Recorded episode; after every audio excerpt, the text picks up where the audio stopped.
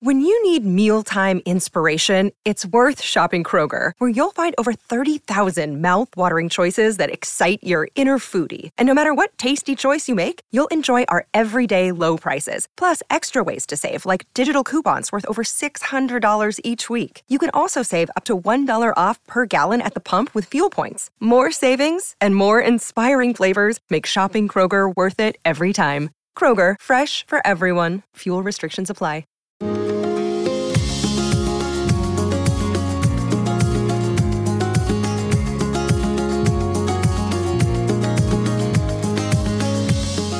Welcome to the Thoughts from a Page podcast, a member of the Evergreen Podcasts Network.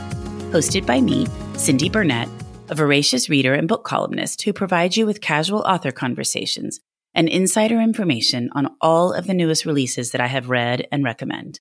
With so many books coming out weekly, it can be hard to decide what to read, so I find the best ones and share them with you. For more book recommendations or to find my backlist of interviews, visit my website at thoughtsfromapage.com. If you love to read, please consider joining my Patreon group.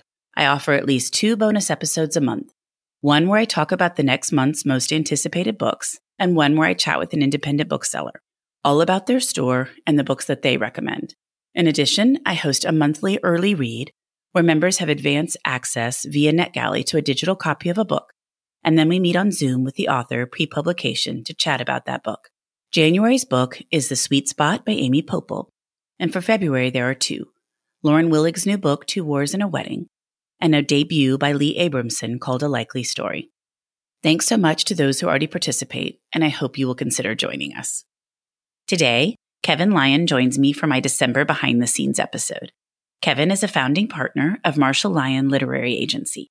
With over 25 years in the publishing business, including over 10 years as a literary agent and 17 plus years on the wholesale, retail, and distribution side of the business, she brings an informed and unique perspective to her work with clients. Kevan holds an MBA from the Anderson School of Management at UCLA. I hope you enjoy our conversation. You know, a lot can happen in seven minutes, and luckily, that's how long it takes me to tell a story. My name is Aaron Califato, and I'm the creator of Seven Minute Stories. I'm proud to partner with Evergreen Podcasts, and I'd like to invite you to join me on this journey.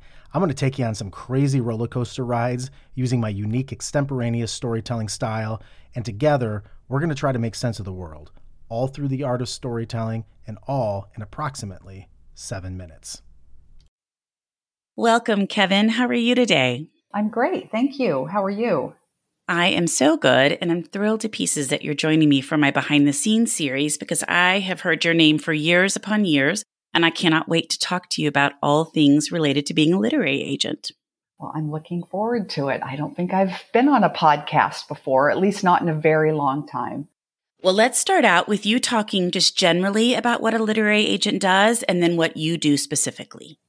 Generally, a literary agent represents authors in all things related to their business of writing.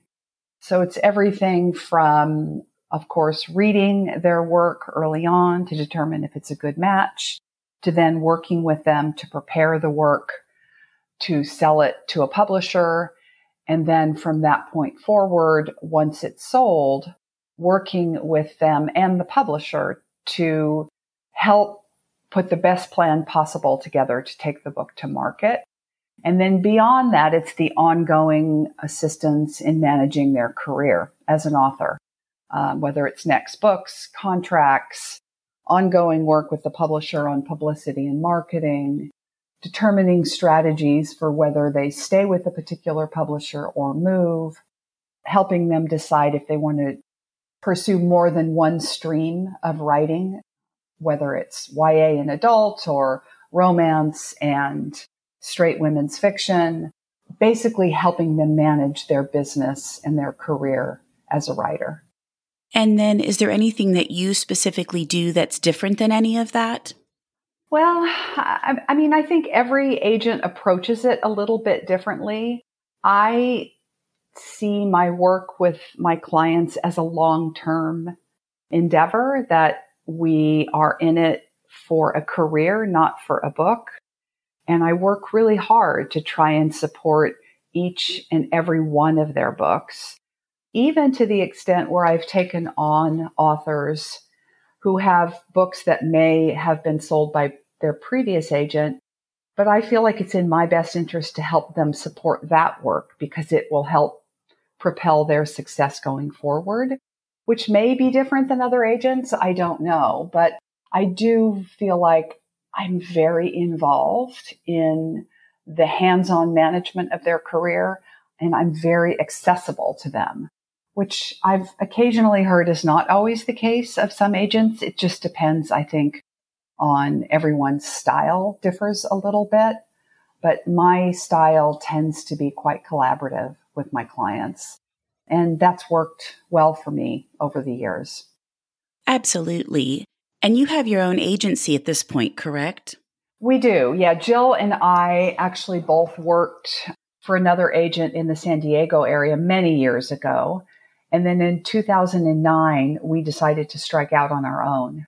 So Jill Marsal and I formed Marsal Lyon Literary Agency in 2009 and have been going strong and really never looked back ever since then. Well, I always associate you with historical fiction because that's how I first heard your name. And then ever since then, I feel like your name pops up every time there's an author I'm reading. You're like the who's who of historical fiction. Renee Rosen, Erika Robuck, Bryn Turnbull, Kate Quinn, Stephanie Dray, Jennifer Robson. It just goes on and on and on. That's really just amazing. It is. And I'm very lucky because it is definitely a genre that I love to read and have always read. Even before I became an agent, I was a huge historical fiction reader. I love history.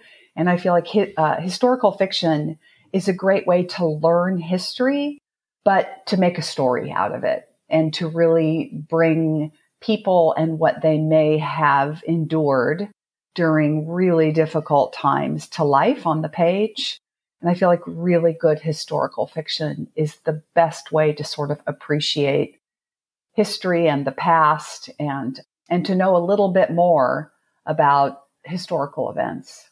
I agree completely. I think that's why I like the genre so much as well. You can learn so much, but you're also reading a powerful story. So it's not like you're just reading history as it unfolds, but you're learning tons upon tons about whatever the book's about, but you're also really becoming invested in the characters.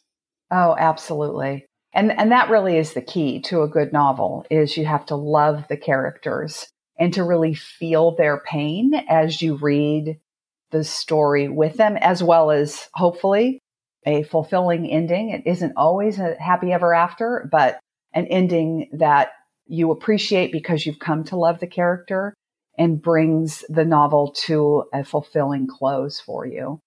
I agree with that completely. But I wasn't familiar with the fact that you also do contemporary fiction. So, do you want to talk a little bit about that as well?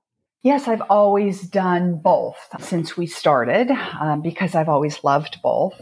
Um, I represent a number of wonderful contemporary authors, both in the romance field and in the straight women's fiction. In fact, one of my authors, Laura Griffin, has been with me from the beginning. She's one of my very first sales way back when, when I was with another agency, and she writes romantic suspense. And we are many, many, many books together. Um, I also represent Jennifer Probst, Jane Igharo, Bev Kendall, a number of wonderful contemporary writers, both in the romance field and in women's fiction. And it is sometimes it's a great reprieve from a dense, big historical novel just to dive into a contemporary world and to sometimes get a laugh out of it or see a recognizable situation to present day that I think is it's a great mix for me as a reader and as an agent. I'm that same way as a reader. I really vary it up between historical fiction, mysteries and thrillers, and contemporary fiction because you do need a change of pace.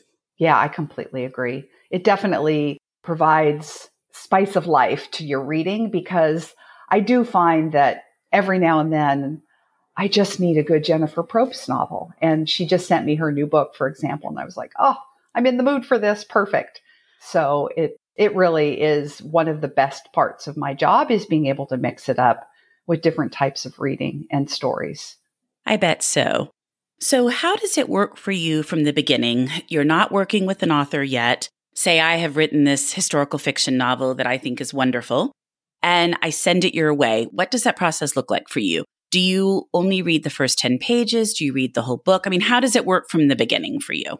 So from the beginning, it starts with a query and we use the query manager tool that many agents I think have gone to because it really helps us better manage the query process so that we don't get far behind on it. But it starts there with a really well written query. And what I'm looking for in a query is one, a genre that I represent so that the author has done their homework. And then I'm looking for a description of the story that really captivates me, that has a great hook, uh, whether it's historical or a contemporary novel. I want something that immediately catches my attention.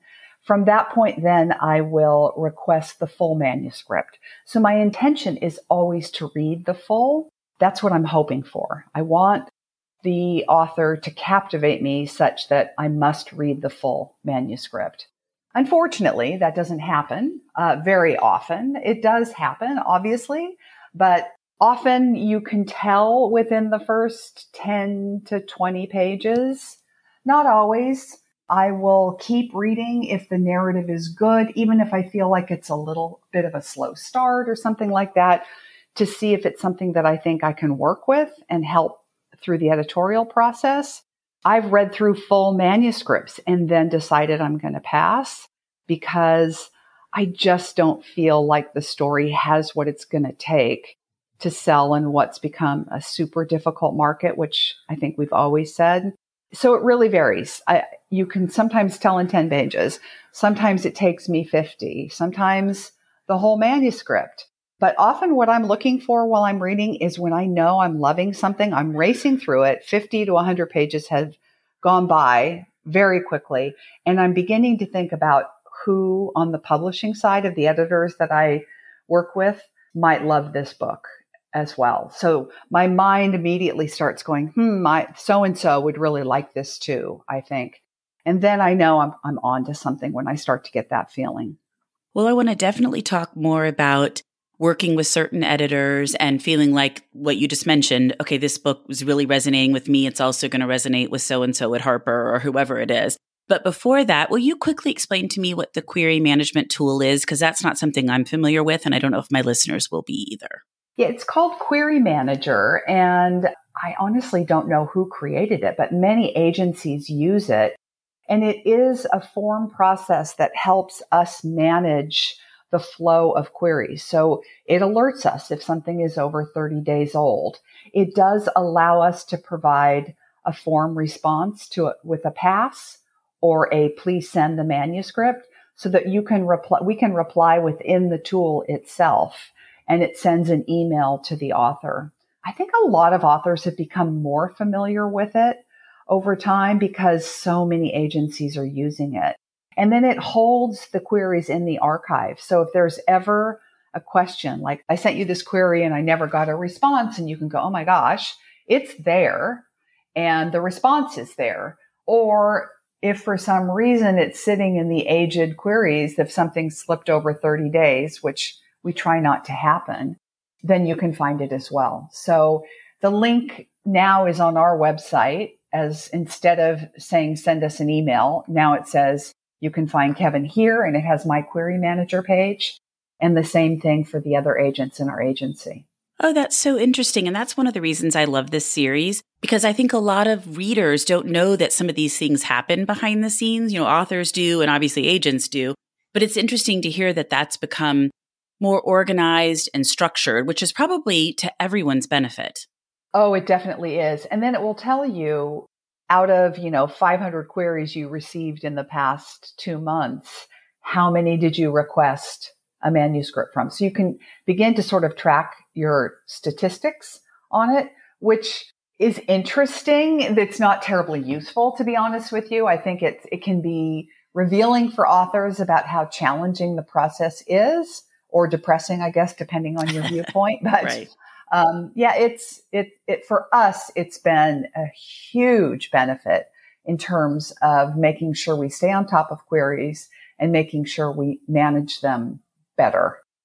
That's fascinating. And I'm happy to learn about it. As I said, it's fun to kind of fill in some of those little pieces. Mm-hmm. Well, let's talk about the second thing then. So you're reading a book and you're like, oh, I sold Erika Robuck's book to Berkley. This kind of seems like it's in the same vein or similar writing or something. That editor might be interested in this one as well. So do you do a fair amount of that? I do. And I think in this business, we tend, agents tend to gravitate to a certain group of editors. I try to diversify and I do. But you, what happens is you learn editors that have similar tastes in reading to you. So if you look at my deals, you'll see that I do a ton of business with Tessa Woodward at HarperCollins or Kate Seaver or Amanda Bergeron or, and so on and so on. Because over the years, I've learned that they have very similar reading interests to mine and we like a lot of the same books. Now, that isn't to say that those are the only people I'll ever go to. Every time I go out, I'm searching to make sure that I'm finding people that might be interested based on what they've bought, or we have a conversation on the phone and they tell me they'd like to get on my list for people that I will submit to. So it is an evolving list, but you do begin to learn people's tastes and preferences. And those names are the ones that often go through my head as I'm reading something. Or I may have, and this happened recently to me. I had a call with an editor and I had just gone on submission with something. And what she told me that she was interested in just sounded like a complete match for this book that I had just gone out on submission with. And so I sent it to her. I pitched it to her and sent it to her and she ended up buying it. So yes, there is an established list that I work with and I, I begin to know kind of their tastes, but then I'm always looking for new opportunities to make sure that you can have just the right match or hope, hopefully the right match for an author and a particular editor. Well, I think that makes perfect sense because I know from being on Bookstagram for so long, there are certain people I line up very well with. So if somebody comes on and recommends a book and I line up with them, I'm like, I'm probably really going to like that book versus someone else recommends it. And I was like, oh, I've read some of the things they recommend. I like them, some I don't. So I think it's just natural. I mean, different people have different ways that they read and things that appeal to them. And so it makes sense that it would happen on your end as well. Yeah, definitely. There is no doubt. And um, it does start to look like a monopoly of things always going to the same editor. But in some cases, that's option books because once you've got a successful author with a particular editor, often your author will stay with them for quite some time. So then you end up doing a lot of deals with particular editors. Let's back up a little bit because we talked about people submitting to you. So you look at a manuscript, you read it, you think, oh, I actually really do want to work with this author. So you respond to them, yes, let's talk. What happens after that? So generally, now it, it sort of depends on the author, but in that situation, I will always want to talk to someone on the phone. And sometimes I'm competing against other agents that may be offering representation, which is fine. I always believe that authors should be on submission to multiple agents if they feel that that's the best path for them. So generally that call will set up, you know, for the next couple days, whatever works for the authors. And most authors nowadays are savvy to have sort of their list of questions that they want to make sure that they ask, which I think is great. So we'll cover a lot of ground in that sort of introductory call. What I'm looking for is the author's openness maybe to editorial feedback or a realistic view of what it means to be a debut author, say, in, in the publishing world. And to make sure that they've, they've got realistic hopes and expectations for where the book may go as well as to answer all of their questions about the process. And there is a lot of that usually. They want to understand the submission process. They want to understand, you know, the different rights, translation rights and film and sort of all of those things we can cover in an introductory call. Now, sometimes I'm talking to an author that may have been represented in the past by another agent and they've decided to make a move. So then they understand sort of the ways of the business a little bit more.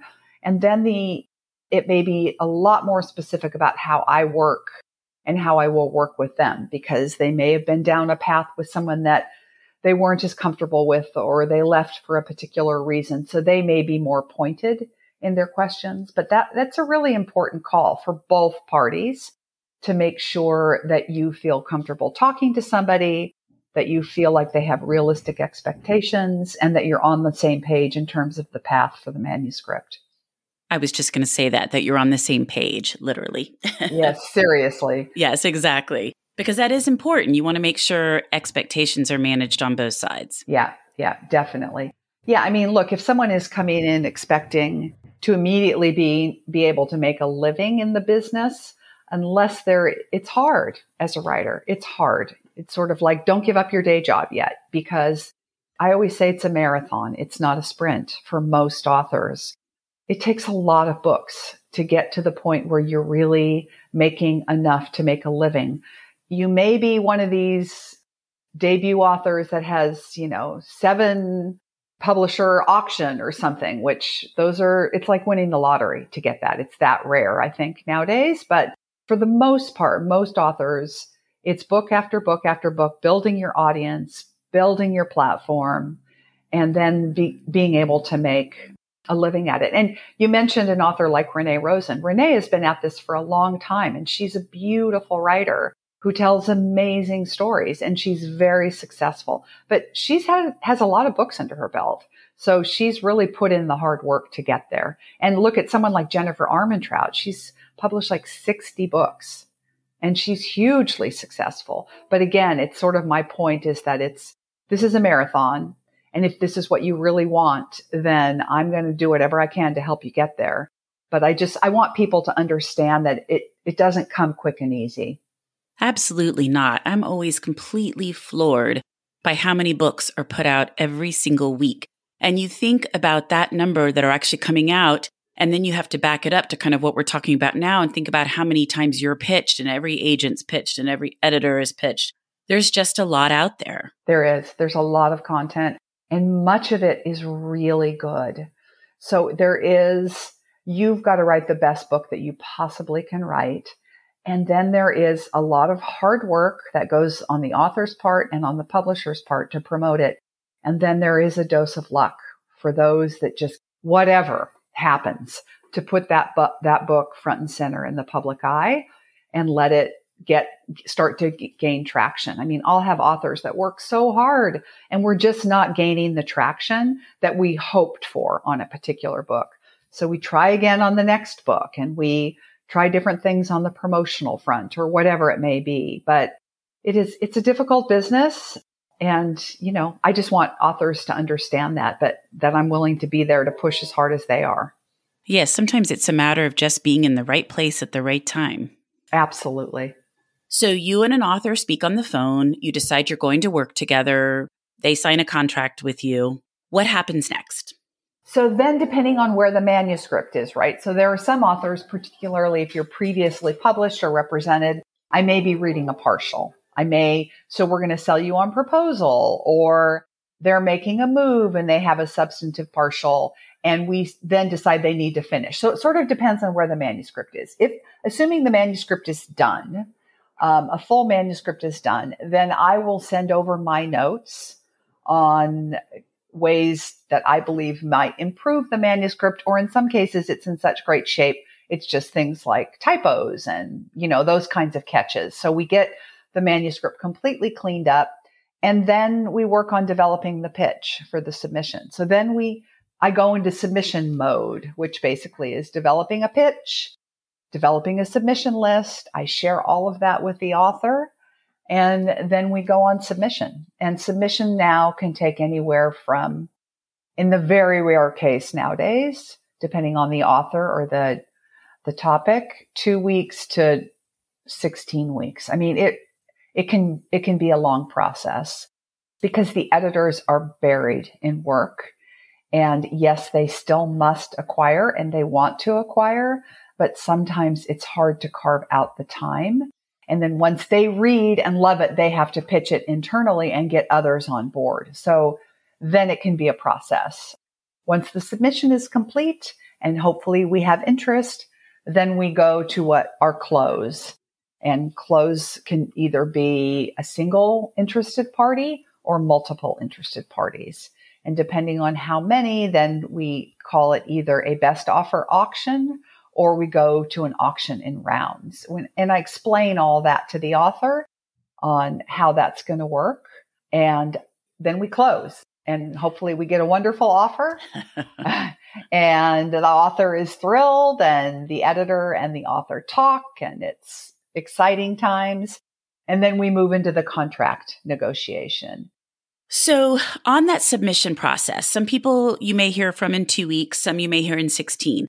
Do you just sit there and wait for that window of time? And do you hear back from every editor? Or do you give it a firm deadline and say, if I haven't heard by May 9th or whatever the date's going to be, then everybody that I have heard from is included in the auction? Or if you've only heard from the one party, you move forward. Like, how does that work? Oh, you definitely, I nudge along the way. Um, so I mark my calendar uh, to nudge at somewhere if I haven't heard anything from four plus ish weeks. Just checking in kind of thing. If you hear from one that says, I'm interested, I'd love to set up time to talk to the author or they'll talk to me about their editorial thoughts on the on the page if I once I have interest, then I can move everybody along at a at a quicker pace. So the minute you get one that's ready to move, then the process goes pretty quickly. So then other people will jump on board and get their reads done.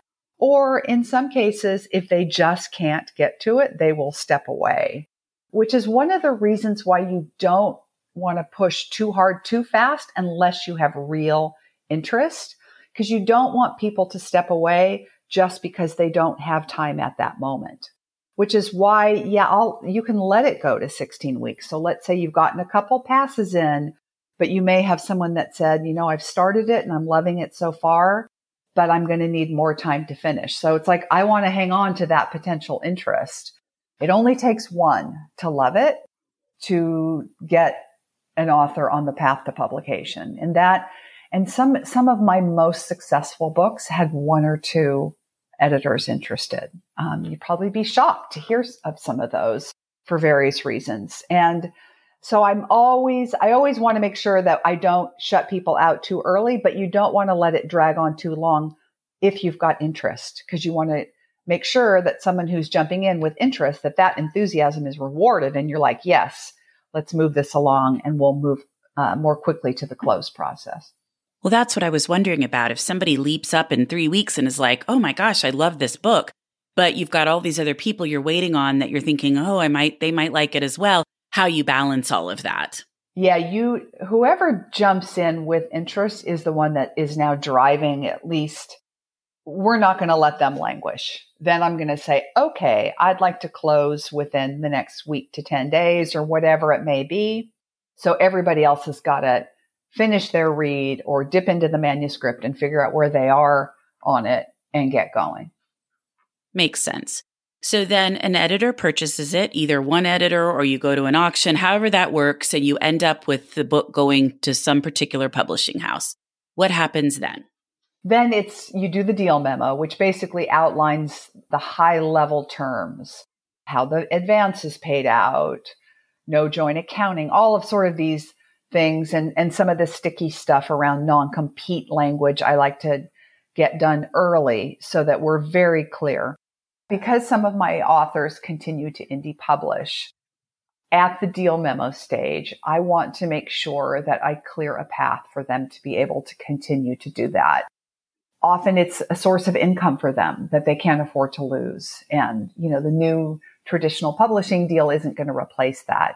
So we just need to make sure that the author doesn't publish on top of themselves. And we can always work that out with the publisher. There, I have never not been able to work that out. It's just a question of making sure that we're very clear going into it that this is something that we have to take care of before we get to the contract.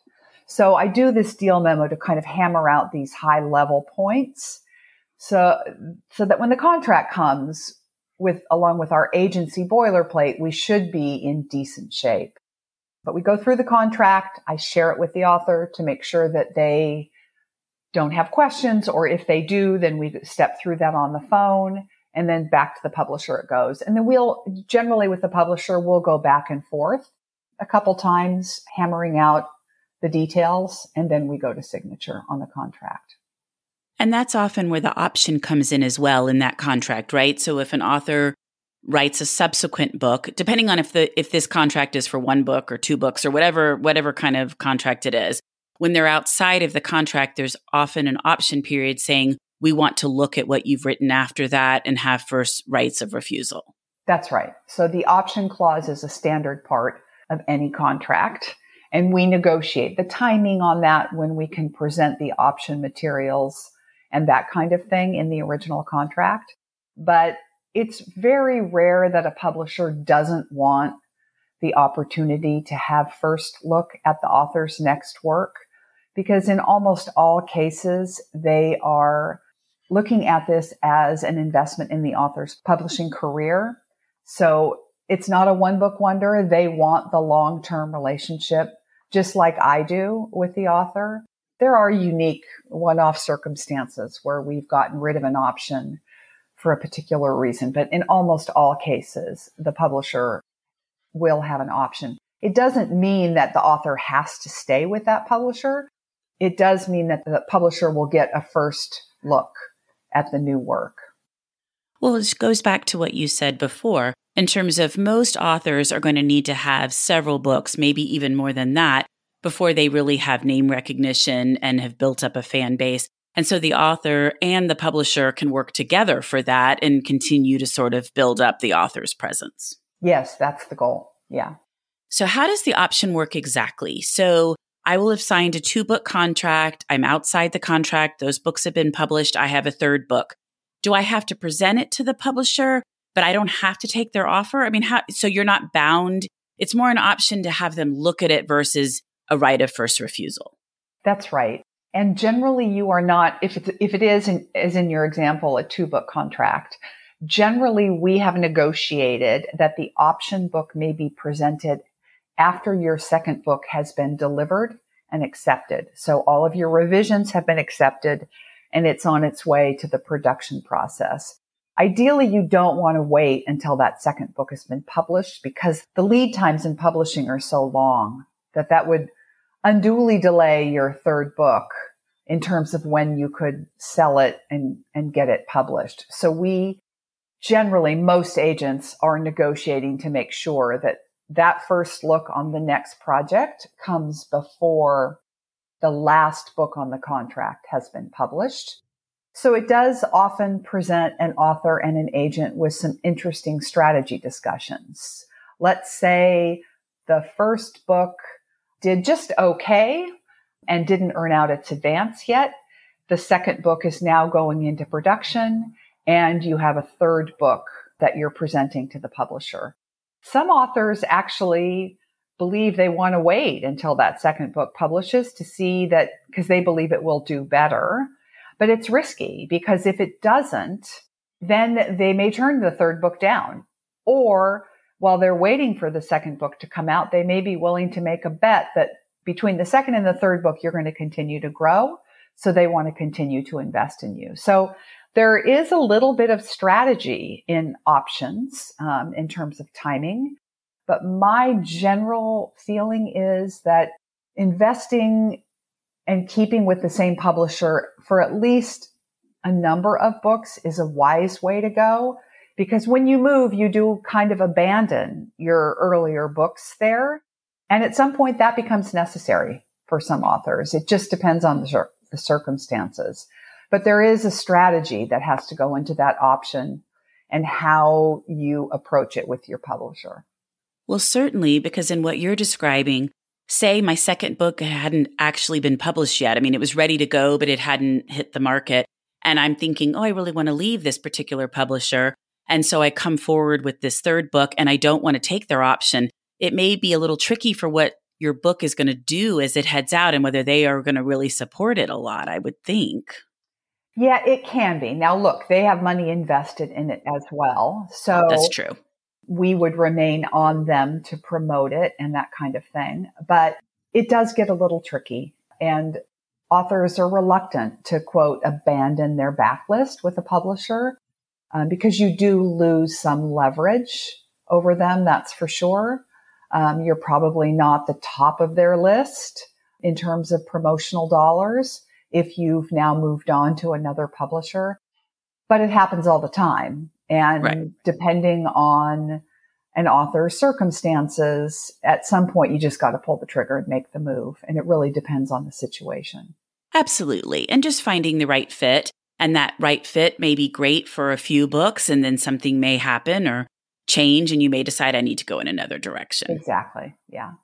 So you've gotten all of that done. The book is sold and it's moving its way through the publisher. What do you do then? Well, the promotion planning for the book is critical. Probably the very earliest thing we do that I get very involved in is helping secure author endorsements for the book. I think it helps generate amazing buzz if you can get your fellow authors to read and provide praise for the book.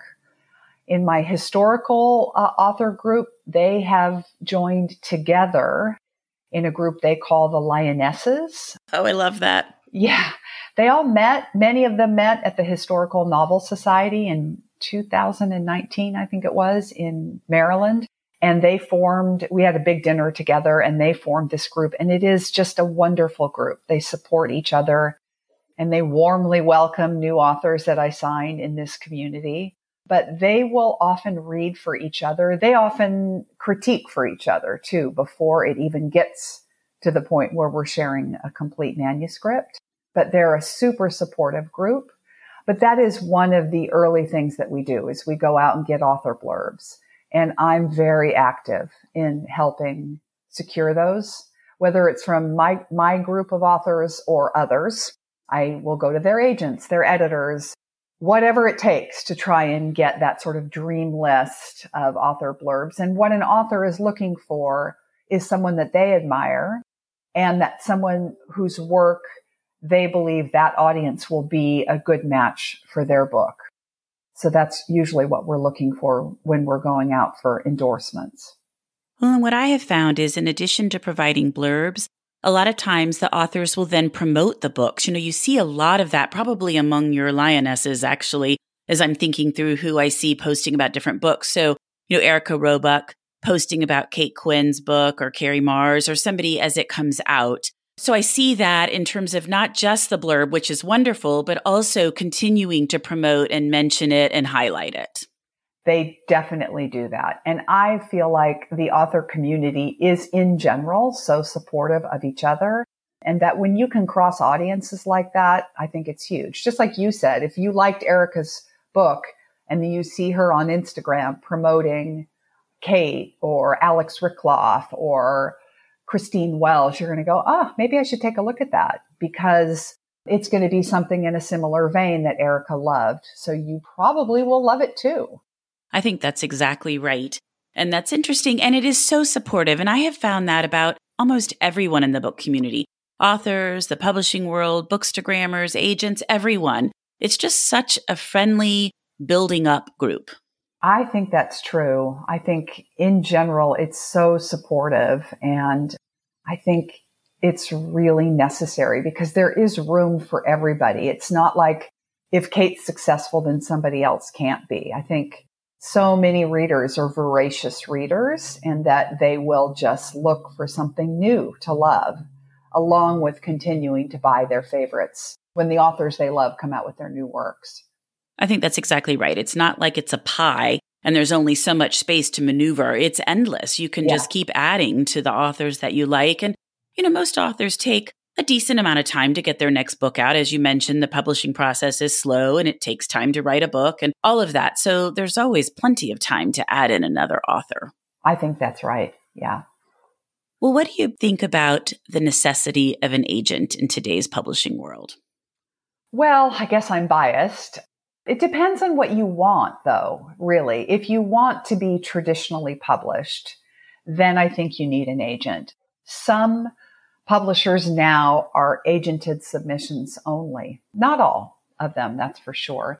And the reason they do that is because we provide a service sort of in, we review slush for them, basically. And in theory, we're bringing forth the best of the best for them to look at. So I, I think if, if you want a traditional publishing path, then I believe an agent is your best ally to make that happen. But I think it's really important to do your homework on agents. As in any industry, right? Not all agents are the same. You just need to make sure that you don't take necessarily the first offer of representation, but that you have done your research and that you're certain that it's the right offer for you. If you want to indie publish, and I am a believer in indie publishing, that there's a true home for indie publishing, and that's all you want to do, then you may not need an agent, particularly if you're doing translation on your own and you're doing audio on your own, which many of the most successful indie authors are doing. They'll, they take all of that on. They've created small businesses around their writing, which I think is amazing. So it really depends on what your goals are, I think. Well, and it seems like there are more of these hybrid publishers coming on as well. So you're not truly self publishing, but you are a lot of times paying to have your book published and you're working with a publisher but it's more of a hybrid situation. Yeah, and I don't know as much about that because generally, if someone is doing that, they're probably not u- using an agent. I'm always a little leery of someone who is paying a publisher to publish their book. There are wonderful small presses. One that we work with, Blue Box, uh, that publishes Jennifer Armentrout's From Blood and Ash series. They're delightful. They're super professional. They do a fabulous job with Jen's books. And they're a small press, but she certainly doesn't pay them to publish her work. They make their money because they do a good job on selling her books and distributing them throughout the country and Canada. So I'm always a little leery if someone's asking you to pay them money to publish your book. That I guess I would look at with care. No, I agree completely. I get all these pitches all the time just like everybody does, all these constant emails about different things. And I'm always getting these things saying, Would you like to write for our blog? We only charge you $200. I'm like, No, no, no. I charge to write for the blog. I'm not paying you. So, yes, I think it's the same kind of thing. Yeah. But it's just sure. interesting. But I think there's just becoming more and more ways to do some of this. It might be more independent. You might not need the agent. But if you're going the traditional route, I think an agent, as you're mentioning, is just a must. Yeah, I think that's probably right. Well, what about all of the different genres and the fact that it seems like sometimes that it's pretty set. Like there's domestic thrillers and there's mysteries and there's mystery series and there's historical fiction that sometimes there's not a lot of genre crossing, though I do think actually in the last couple of years it's gotten better. Do you feel like you have to really keep that in mind as you're reading a book that if it's not going to fit solidly in a genre that it might be harder to sell? It can be because it's harder for people to envision how they will market the book. So often we're looking for comparable titles because you want to understand the market that the book is targeted towards. So yes, a historical sci-fi or something, you know, it, I, to go to the extreme, I, how would you market that book? Because the the market of readers that are reading traditional historical fiction, for example, might completely turn away from that. Where one of the places I run into that is with a dose of magical realism sometimes. Right now, I think it's kind of in. Editors are somewhat interested in that, a, little, a dose of magic. But for a while, I couldn't sell it. And I love it. I was a big, you know, Outlander fan from way back when. And I loved time travel. I loved a dose of magical realism. But there was a time in the business where it was really hard to sell. So I think there are ebbs and flows with that. It just depends on the genre and where you're trying to go with it. But it can definitely present hurdles for an author if they're really trying to do some genre bending or breaking, I think. And I guess that's something you can discuss with them on the front end when you have that initial call. I love your book, but I'm not exactly sure who I will target to try to buy it. That's right. Yeah. And often, you know what, it may not get that far to be completely honest. If you're like, oh gosh, I just can't see the market for it, then you may not get to the point where you're having a phone call because I may have rejected it at query, or then I realize when I read the pages that there's something there that I just can't figure out how to get around. So sometimes it just resurrects a barrier for an author to getting published. But if they're passionate about whatever that particular unique element is, then I feel like that is where indie publishing can really come in to play and allow them a lot more creative freedom than maybe the traditional model will always allow for. That's a great point. And the other thing I've heard authors talk about is putting it aside, writing something a little more traditional, and then seeing where the market goes. Because I know, like Rhys Bowen, who I, I used to work at Murder by the Book, and she would come every year. And she had written this World War II story around the late 1990s, early 2000s. And her agent's like, nobody's going to read World War II. And then, of course, you know, 15 years later, there's World War II everywhere. Yeah. And she said she just put it aside, kept writing her other stuff. And then when World War II was more popular, she sold it then. Yeah, yeah, that that is absolutely true. And I can think of one of my author's books like that right now. And I just said, you know, let's set it aside for now. And I'd love to come back to it, maybe in a two book deal as the potential second book, and we'll revisit it then. Well, and that leads me into my next question. How do you keep up with publishing trends, especially when it does take often several years to get a book out into the world? You know, you kind of, it's hard because you're often, we, you feel like we're chasing what's selling right now, right? And you have to be careful to try not to do that. So I think the key for an agent really is selling things and stories that you love. So even if it's a little bit different, like I did Rachel Linden's The Magic of Lemon Drop Pie, going back to my magical realism example. And I was so caught up in that book. I absolutely loved it. And it had a big dose of magic in it. So then you have to say, okay, what else is out there that, well, maybe there isn't a lot, but I love this book so much that I'm going to try it anyway. So then you've got to be careful not to chase what's selling right now. And we've seen that happen in the industry, right? Back, back in the day when new adult was big and everybody was chasing new adult.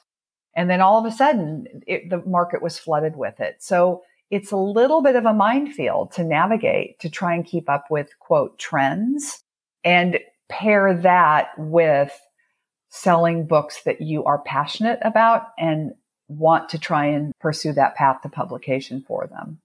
I always think of vampires when I think about that because there was just this explosion of vampire stories. And then all of a sudden, everybody was like, I'm kind of done with vampires, but there were still vampire books everywhere and they weren't selling. Yeah, I think that's right. And I think that's what happened to the paranormal romance market for a while too, is that it was so hot and then it just completely was saturated. And then I couldn't pitch a paranormal anything, no matter how much I loved it. And uh, look, and then it comes back around, right? And maybe in a different form. We call it something else. But you have to be careful because you can chase something right into oblivion where the market is completely saturated. And by the time the book that you were so passionate about comes out, it's like, oh, it's, you're swimming upstream to t- try and get airtime for it. Absolutely. Though I will tell you, and I have been saying this for years now, that I keep thinking domestic thrillers will have topped out at some point just because there are so many of them, but they just seem to keep coming and people seem to keep reading them. I think that's true. And I think that's true for World War II now also. I agree. Some publishers say, oh, World War II. But you know what? There, there's always room for a good story. There's always room for a tale of heroism or the untold element or story that was discovered that somebody has found and researched and come up with a brilliant idea. So I think that there are certain sort of broad genres that will never go away. Contemporary romance will never go away. There's always room for a great contemporary romantic story. Well, and I agree with you on World War II. I do think people say that a lot, but I read a ton of World War II. And I think Madeline Martin's latest book, The Librarian Spy, is the perfect example. I have read so many World War II books. I didn't even know Portugal was neutral till I read her book you know, she brought that whole world to life. I have recommended that book to so many people who all say the same thing. I didn't know Portugal was neutral, you know, and learning that whole story. So I think because it went on for so long and so many countries participated, there are a million more stories to be told about World War II. Oh, for sure. Yes, The Librarian Spy is so good. So and her good. new one is so good too. oh, good. Well, she actually was one of my Patreon early reads. So my group read it early and met with her before the book came out. And she was telling us all about her new one. And I'd seen her trip on Instagram, and I cannot wait to read it. Oh, it's going to be so good. Yes, I can't wait. We're working on the cover now. So, oh, yay. That's yay. always my favorite part. well, before we wrap up, and I know this is probably a very hard question for you because you represent so many wonderful authors, but what have you read recently that you would recommend? Oh, it's going to be my authors, I'll tell you, which I know seems self serving, but that's primarily what I read because time is short. Um, I do read others occasionally in between, but um, there's a couple. There's one called The Girls in Navy Blue by Alix Rickloff. It's out. I think it's out. It may be out tomorrow. I have to look at my calendar. It's delightful. It's a little known story of some of the very first women in the U.S. military for World War One.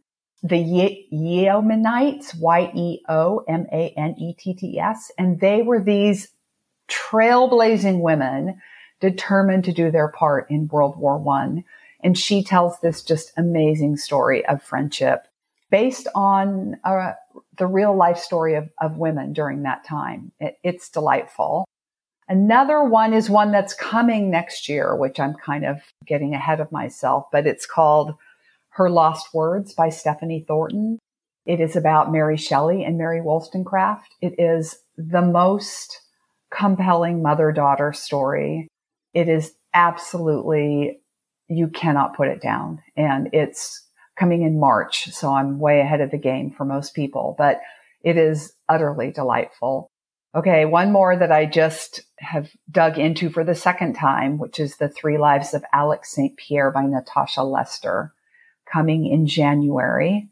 So, so good. And it's another one of sort of those unknown tales. It's actually, a lot of it is set post World War II in the uh, house of Christian Dior, the fashion designer, as he brought the, house back to life uh, with a, a, woman working as his publicist. In real life, that was a man, but Natasha chose to make that character a woman, a woman, and it tells the story of the woman behind the scenes for Christian Dior.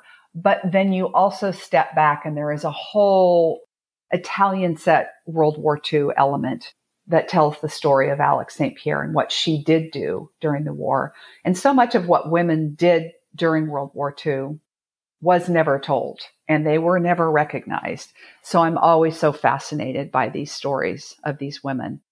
So anyway, all of them are amazing and I could go on. but those are some of my more recent uh, reads. Well, I just put together my most anticipated historical fiction list for 2023, put it on my blog actually yesterday.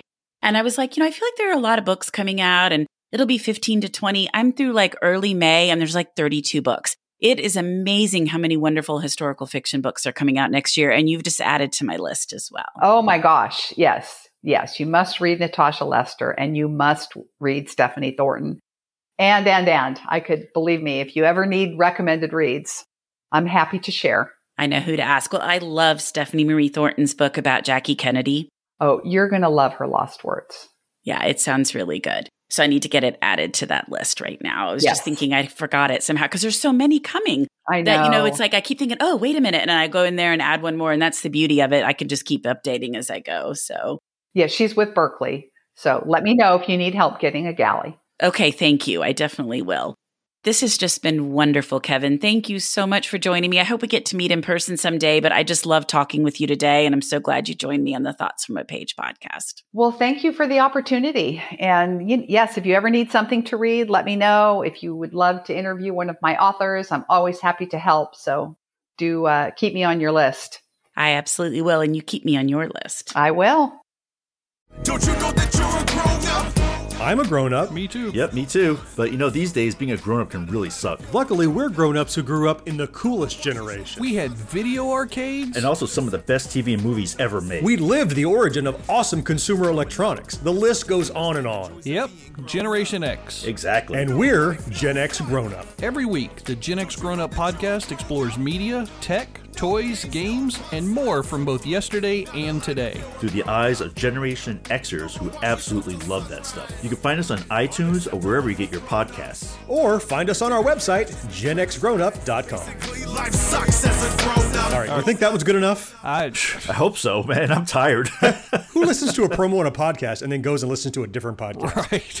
I, I, I've never done it. right. Thank you so much for listening to my podcast.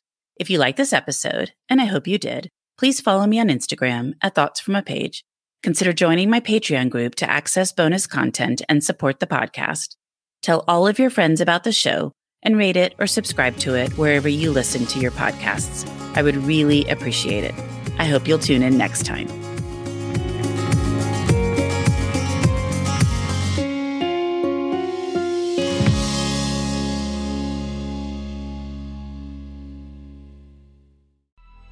Coming up on 5 Minute News, I'm Anthony Davis. You might think it's partisan because maybe it's critical of one side or the other, but it's not, it's just the truth. And I think that's also something that's kind of unusual for Americans listening to the radio or to podcasts because the news landscape in the States has been so partisan for so many decades. So, 5 Minute News is verified, truthful, independent, unbiased, and essential world news daily.